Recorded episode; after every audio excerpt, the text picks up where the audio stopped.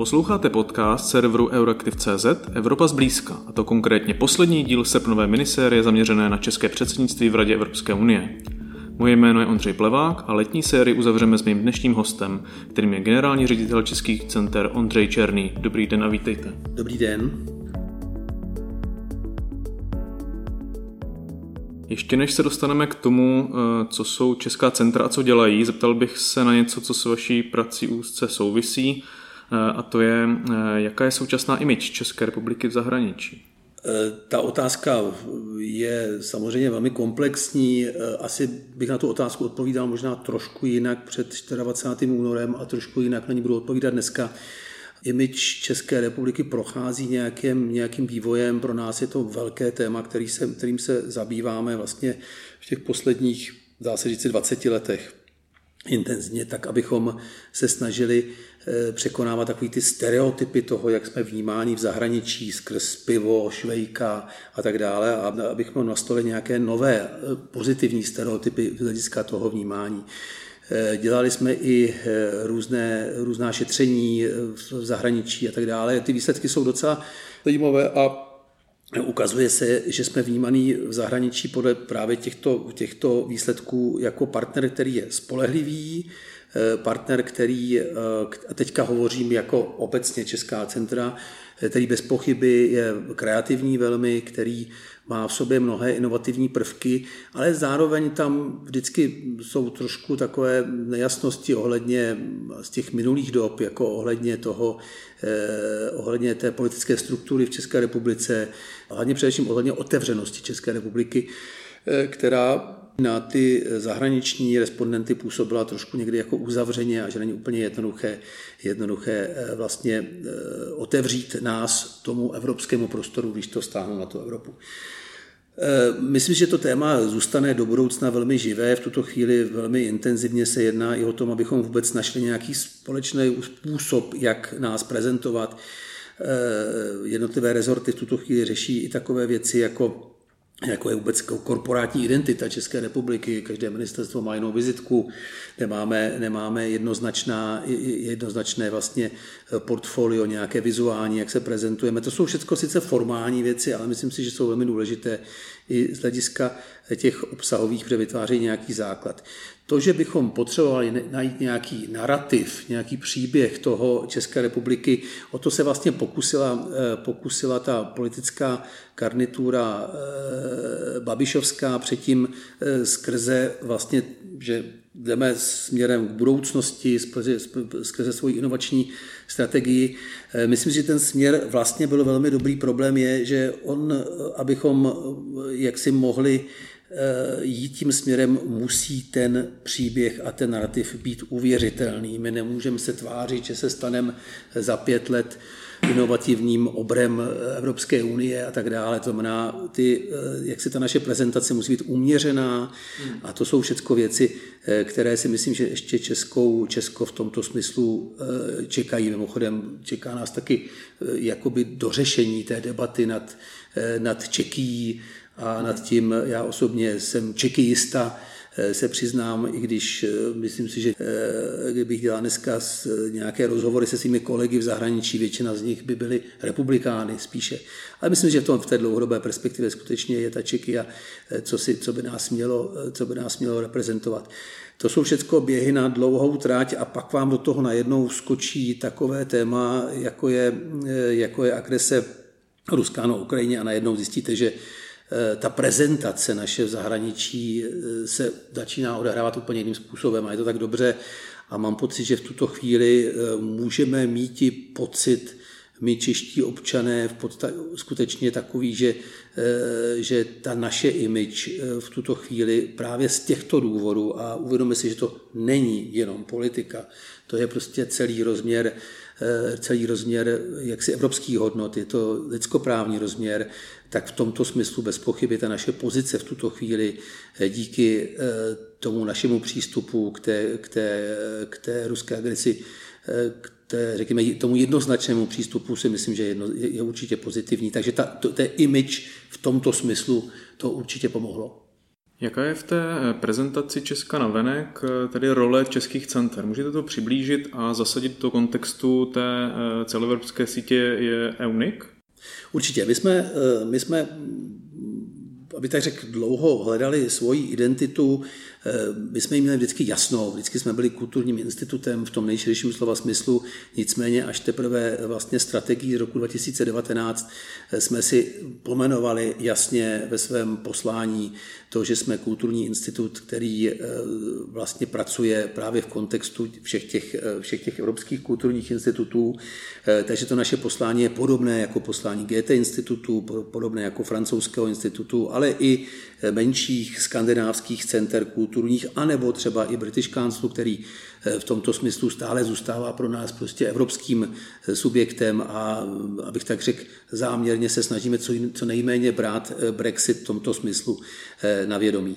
Ehm, to znamená, že fungujeme jakožto příspěvková organizace Ministerstva zahraničních věcí, ale snažíme se být eh, tou, řekněme, v tomto smyslu nezávislým prezenterem české kulturní, kultury v zahraničí.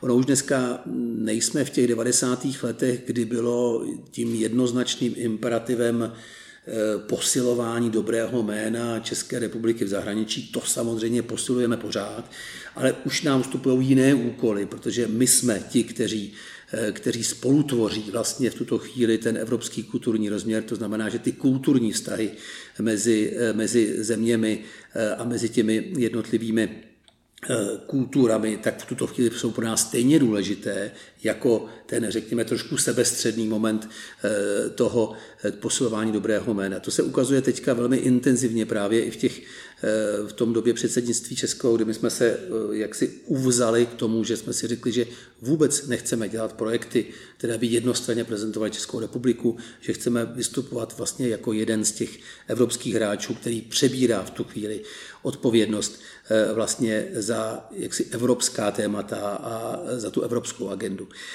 Takže ten vývoj té kulturní diplomacie v tomto smyslu je určitě jde nějakým způsobem kupředu, taky už dneska Eh, zdaleka nejsme už jenom tím, kdo dělá ty výstavy v zahraničí a podobně. Eh, my už dneska pracujeme v daleko různorodějších formátech, už nejsme soustředěni pouze jenom na ty živé akce. Mimochodem tím samozřejmě nám ten covid vlastně velmi pomohl, protože nás, nám otevřel možnosti té digitální prezentace, ale samozřejmě i té kulturní diplomacie, která především, kde především spočívá v, v, v tom, abychom dokázali udělat silný networking a dokázali zasíťovat vlastně i třeba instituce české do toho, eh, do toho evropského, respektive světového kontextu.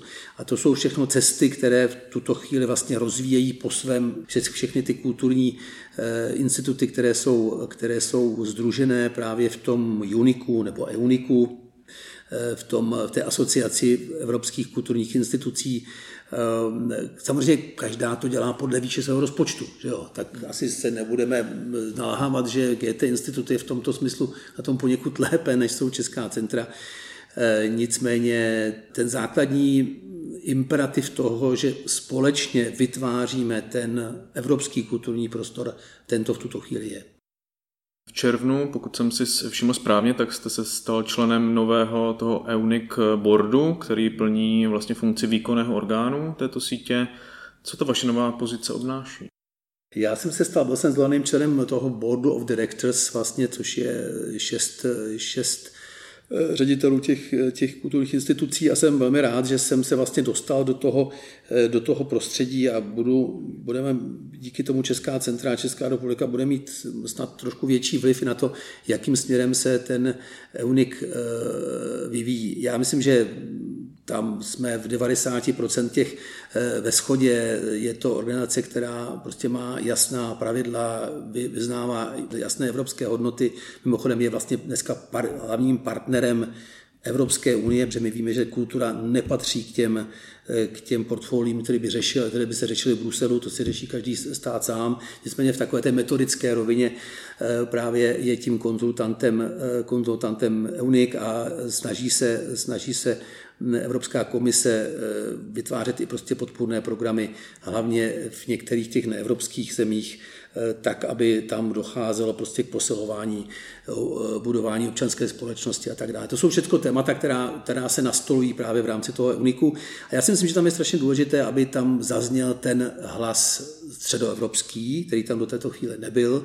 Když mluvím teďka o středoevropském hlase, tak myslím jednak teda středoevropský kulturní kontext s celým, s, celou, s celým tím kulturním bohatstvím a zároveň samozřejmě i trošku ten vyšegrádský moment, i když víme, že dneska Vyšegrád není úplně, eh, úplně eh, populární téma, to je jedna věc. Potom ta naše zkušenost s tou totalitou, by eh, tam sedíme spolu ještě s jednou z kolegyní z Lotyšska v tom bodu. Je to důležité, protože ty země jako Německo, Francie, Británie, i Skandinávie do této chvíli se nepotkali vlastně s tím, s tím, jak ta totalita uvažuje.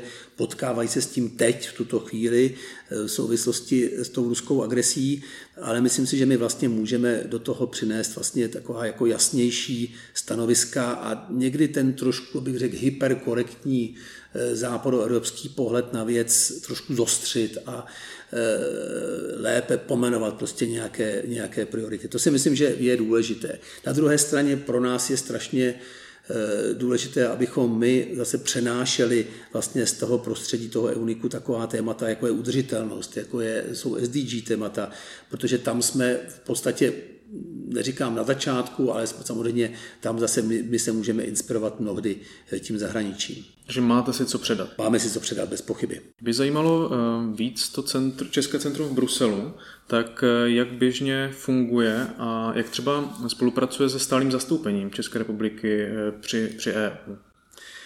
České centrum Brusel je skutečně poněkud výjimečné České centrum. Ono statutárně z hlediska všech našich interních předpisů a i dohody s ministerstvem zahraničních věcí a tak dále, tak je napojené na eh, zastupitelský úřad náš bilaterální v Bruselu.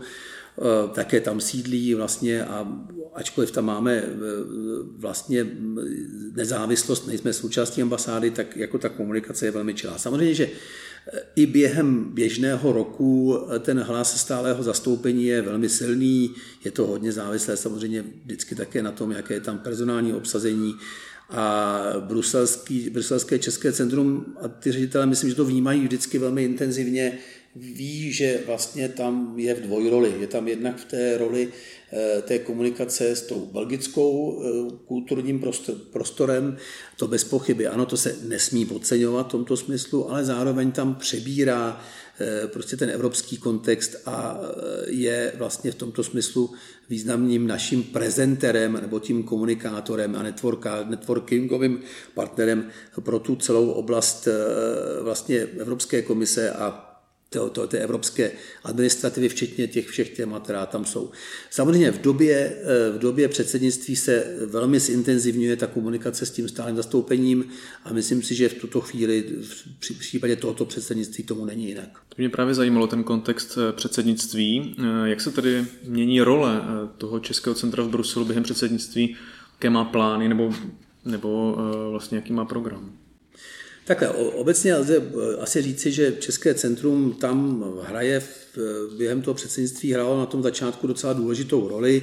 Eh, jakýhosi neoficiálního koordinátora těch kulturních akcí. Dneska už je to trošku jinak, dneska už tam vlastně stálý zastoupení má Denisu Šedivou, která koordinuje vlastně i ty kulturní akce eh, a na tom začátku my jsme velmi intenzivně vlastně pomáhali spolu vytvářet ten eh, kulturní program a tu kulturní prezentaci. Je tam hodně hráčů v tom Bruselu, je tam hodně našich hráčů, kromě nás tam samozřejmě má Praha své zastoupení, mají tam kraje své zastoupení, tam Czech Turismus, Czech Trade a tak dále. A v rámci tohle toho je velmi důležité, aby prostě docházelo k těm synergiím a aby ty akce, které vznikají, jsou akce, které, které jsou společné a aby se eh, skutečně na tom všichni eh, efektivně nějakým způsobem podíleli. Eh, České centrum Brusel myslím, našlo ve spolupráci se stálým zastoupením hezký způsob, jak odpálit to české předsednictví a to bylo konkrétně tím zátopkovým během. Ono tam našlo tu vazbu, a to se ukazuje, jak je vždycky strašně důležité v té kulturní diplomaci najít ty vazby, na které se můžete kotvit na ten belgický kontext, protože tam konkrétně, je konkrétně s Simonem Zátopkem silně spojený a vlastně tam se ukázalo právě, že to byl skutečně jakýsi běh pro Evropu. Nebylo to něco, co bych, kde bychom my chtěli prezentovat jenom sami sebe a mělo to jako ten formát si myslím, že byl, že byl v tomto smyslu určitě lepší, než bychom jenom odehráli nějaký, eh, nějaký koncert, eh, koncert klasické hudby, eh, na který jsou od nás úplně všichni vlastně zvyklí. Jaké máte tedy, pardon, že vám do toho skáču, jaké máte tedy ohlasy na ten, na ten běh? Bylo to něco, co Brusel ještě neviděl třeba v rámci těch předsednictví? Já si myslím, že ano, že to byl prostě nový formát, který jsme v tomto smyslu kolegyně Pánek Ruková vlastně našla a který, kterým jsme se právě odprezentovali jako originálně v tomto smyslu. Jo, určitě ano.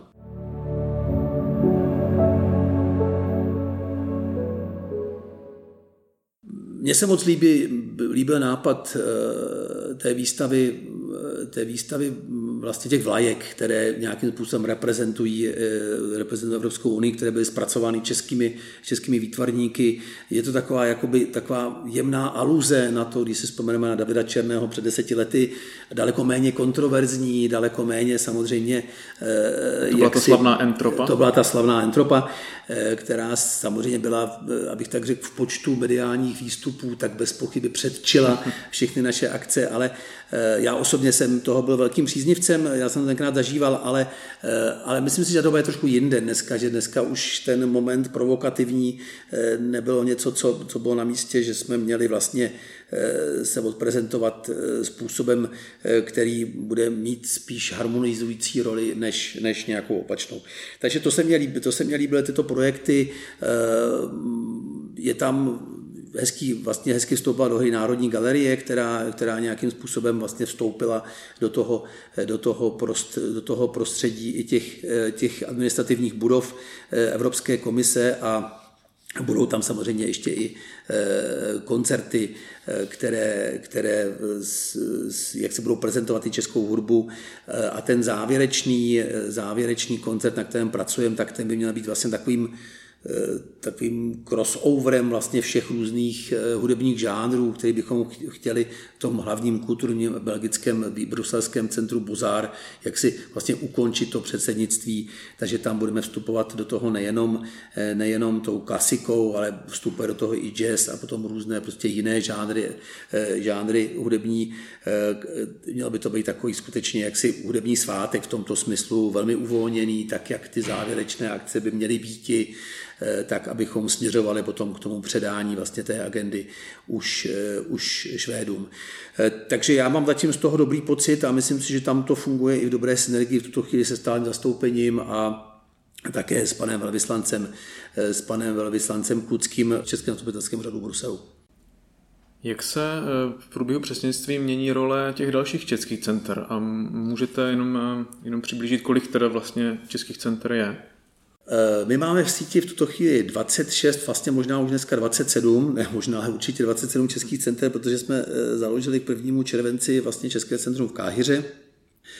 Eh, a my jsme proto české předsednictví zvolili charakter takzvaných síťových projektů, to znamená projekty, na kterých, na kterých jsme se, tady jsme nějakým způsobem vygenerovali tajná ústředí, na kterých se ale podíleli při té, té tvorbě těch projektů se podíleli ředitelé a oni teďka se snaží je ty projekty implementovat do toho prostředí. Upřímně si přiznejme, že jsme nedostali ani korunu navíc na tuto prezentaci,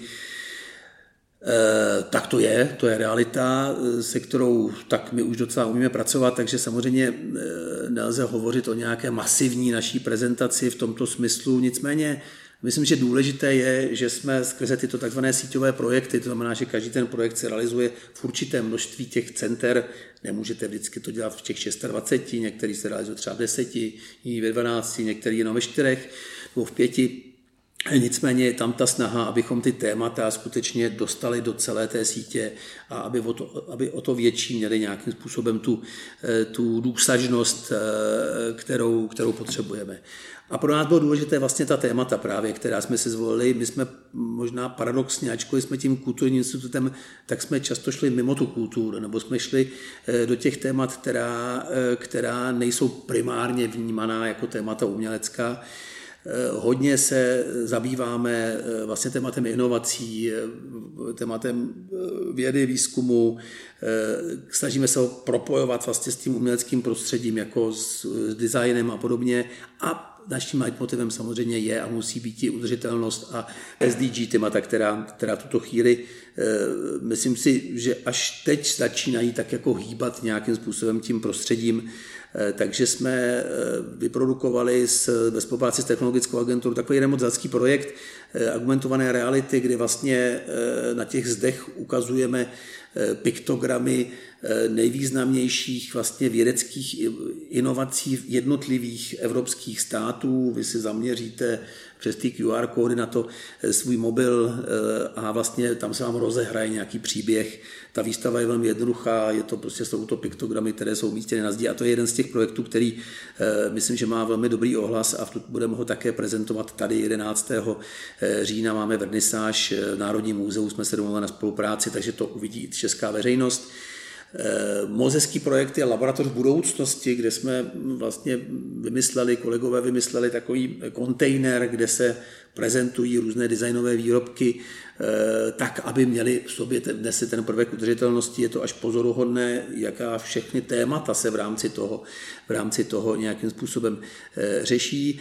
A to, co si myslím, že je výborné, že se nám podařilo eh, vlastně uvést v život zastřešující platformu pod, eh, pod webovou stránkou eh, visionsforeurope.cz, kde jednotlivé osobnosti, ať už české, ale především zahraniční, vždycky v, jedno, v jednominutových vstupech říkají, jak oni si představují tu Evropu budoucnosti a jak chtějí, jak chtějí přispět k tomu, aby si vyvíjela tím směrem, který oni si představují. Nemůžou chybět evropské dialogy Václava Havla, to bychom se domluvili vlastně s Miklem Žantovským takový jakoby franchise trošku toho, eh, toho, eh, tohle toho rozměru mezinárodní konference, takže ji máme v tuto chvíli už skutečně skoro v desíce eh, center. S tím, protože víme, že Václav Havel je prostě osobnost, která nás stále provází a která, která tou otevřeností vlastně garantuje i témata, která zdánlivě nemají s tím nic společného, jako s jeho vlastním myšlením, ale tou, on tou otevřeností a tou starostí o tu Evropu si myslím, že vlastně pro nás stále, stále inspirací.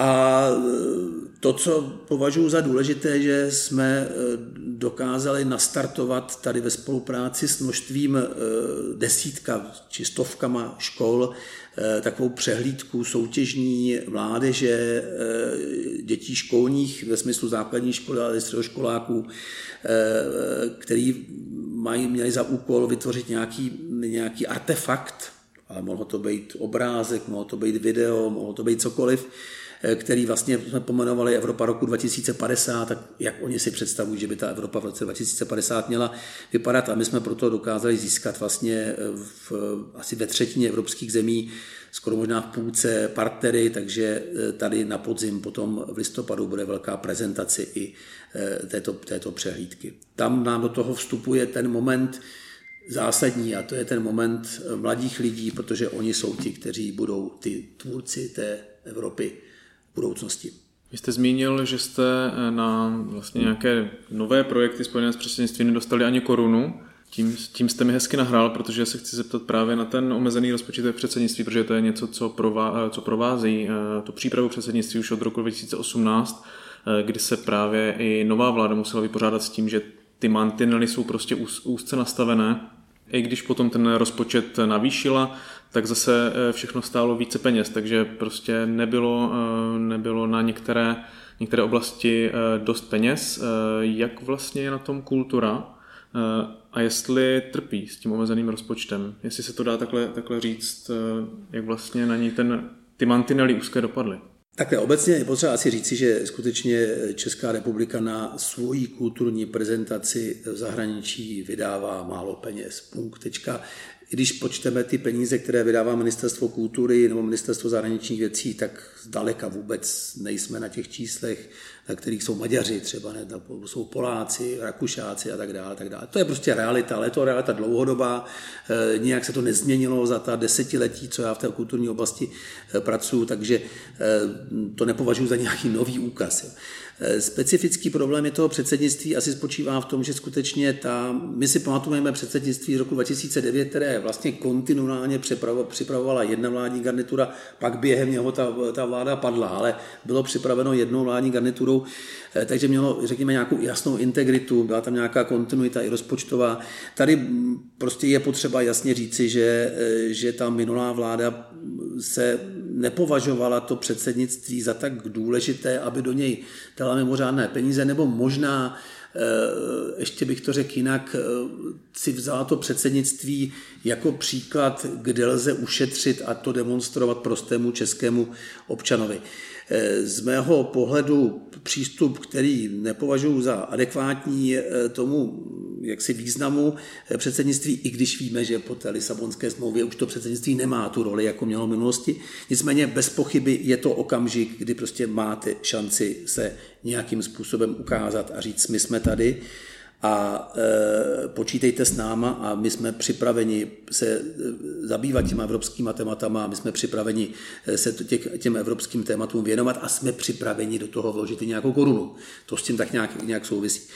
E, takže to je realita a upřímně si myslím, že ta nová, nová vláda už neměla moc šanci do té strukturace vlastně toho vstupovat v okamžiku, kdy přicházela, tak už vlastně úřad vlády z toho našeho pohledu třeba těch akcí vedené diplomacie, tam už ta většina akcí byla nějakým způsobem připravená. Eh, možná by pomohlo nějakých pár milionů, kdyby se do toho bývalo napustilo, ale zase víme, v jaké fázi, jaké, v jaké stavu eh, přebírala ty, ty státní finance ta nová vláda, takže bych ji asi v tuto chvíli nějak moc toho nemohl vyčítat. S úzkým rozpočtem souvisí nejen komunikace ven, eh, která, které se vlastně věnujete vy, ale i komunikace dovnitř. Eh, sama vláda a minister pro evropské záležitosti Mikuláš Bek ještě před tím začátkem předsednictví přiznali, že na tu komunikaci v českých médiích eh, prostě nebudou peníze a že bude minimalistická. Nemyslíte si, že se to může Česku vymstít, že o tom předsednictví vlastně Češi vůbec skoro neví? Já si myslím, že asi bych vám tuto chvíli odpověděl jinak před tím, zase před tím 24. únorem, eh, než vám odpovím teď. Teď si myslím, že se ukazuje, že asi toto není to zásadní a myslím si, že v tuto chvíli eh, jsou zásadnější témata, pro tu českou veřejnost eh, a že asi v tuto chvíli taková ta paušální reklama nějakého typu vlastně v těch českých médiích možná úplně nechybí. Jiná věc je, že teď asi je to potřeba nějakým způsobem pomenovat, že by bylo samozřejmě moc krásné, kdybychom dokázali pro ta klíčová politická, ale i ekonomická témata, která v tuto chvíli hrajeme v rámci toho předsednictví a která jsme nemohli tušit, že budeme hrát před tím 24. únorem, kdybychom eh, mohli vedle toho pro ně vytvořit silnou mediální prezentaci i v té České republice tak, aby ten český občan prostě dokázal eh, jak si nazřít tu naší silnou roli v tuto chvíli v té Evropě a aby to v něm a to je účelem, nebo by mělo být účelem toho předsednictví, aby to v něm vzbudilo eh, jak si, co si jako evropskou hrdost, co si jako, eh, co si jako pozitivní vztah vlastně k celému tomu evropskému prostoru. A tam si myslím, že Ono to je strašně těžké, protože vy valíte tu agendu a jako vedle toho ještě přemýšlet, jak eh, tu agendu prezentovat směrem do Tuzemska, tak aby eh, vlastně splnila tuhle tu roli, je obtížné. Ale možná by stálo za to, kdyby se o to ta vláda pokoušela víc, než se pokouší v tuto chvíli. Jako třeba prodat víc Čechům vlastně tu pomoc Ukrajině. No, nejenom pomoc Ukrajině, že jo, je to, je to, tak určitě, samozřejmě pomoc Ukrajině je zásadní, eh, je to otázka toho najít komunikační formáty eh, pro to, když teď řešíme nějaké společné, společný přístup prostě k energetické krizi a tak dále. Ale my víme, že ta vláda má trošku problém sama o sobě komunikovat i ty své témata, jak si v tuto chvíli do toho prostředí, takže samozřejmě, samozřejmě je to velmi obtížné. Ale mám pocit, že tam jako chybí ten člověk, ono to tak vždycky je, prostě tam to nemůžou dělat ty politici jako sami o sobě. Že? Tam musí být někdo, kdo se podívá z povzdálí na ty témata a řekne, OK, ten český občan tomuhle tomu nerozumí, tomuhle tomu nerozumí, tohle je potřeba zdůraznit, tady je šance ho jak si přitáhnout blíž tomu té evropské odpovědnosti a tak dále. A to mám pocit, že se moc neděje. Takže nějaká strategická komunikace. Strategická komunikace. Bych se na závěr ještě chtěl vrátit zpátky k předsednictví a konkrétně do minulosti a k tomu prvnímu českému předsednictví, už jste ho několikrát zmiňoval v roce 2009. Vy sám jste byl v té době ředitelem Národního divadla, které se do předsednictví také zapojilo. Eh, mohl byste trochu zaspomínat, jak ta spolupráce tehdy vypadala? Já úplně nejsem na vzpomínání, mám dost děravou paměť, ale já mám z toho vlastně, eh, když se na to podívám dnes z toho pohledu, tak z toho mám eh, dobrý pocit, protože jsme tenkrát jsem měl pocit, že jsem v týmu lidí, který skutečně strategicky přemýšlí o tom, jakým způsobem bychom se měli eh, prezentovat. A to byl tým v podstatě Saši Vondry a těch lidí okolo něj. To znamená, byl tam nějaký koncept, bylo tam cosi, co úplně chybělo eh, právě té babišovské babišovský vládě. To znamená, že se zamyslíme nad tím, jak se chceme v zahraničí době předsednictví prezentovat. Eh, to se odehrálo, to, že ono to potom překryli nějaký ty všechny... Eh, plynová krize. No, plynová krize a tak dále, eh, ale to si myslím, že bylo důležité. Myslím si, že vlastně bylo i důležité, že vznikla ta entropa, že prostě jsme s takovým sebevědomým, možná trošku přehnaným v té době, jako vstoupili do toho prostředí a prostě jsme to pomenovali a ten David, který je samozřejmě kontroverzní, Durch und abych tak řekl, tak si to velmi v tomto smyslu užil a pro mě bylo jako ctí a radostí vlastně e, při tom zahání předsednictví stanout na tom jevišti Národního divadla a přivítat tam e, pana premiéra Topolánka a e, předsedu Evropské komise Baroza a měl jsem toho pocit, že v tu chvíli skutečně jak si promlouváme nějakým způsobem tím společným evropským jazykem. Tak já vám na závěr popřeju, aby se i tentokrát eh, ten kulturní program co nejlépe vydařil. Dnešním hostem byl generální ředitel Českých center Ondřej Černý. Děkuji a přeji hezký den. Taky přeji a přeju Euraktivu eh, zářnou budoucnost. Děkujeme. Za Euraktiv.cz se s vámi loučí Ondřej Plevák. Děkujeme, že nás posloucháte. Letní minisérie končí, ale podcast Evropa zblízka pokračuje dál, proto budeme rádi, když ho doporučíte svým kolegům a známým. Naslyšenou příště.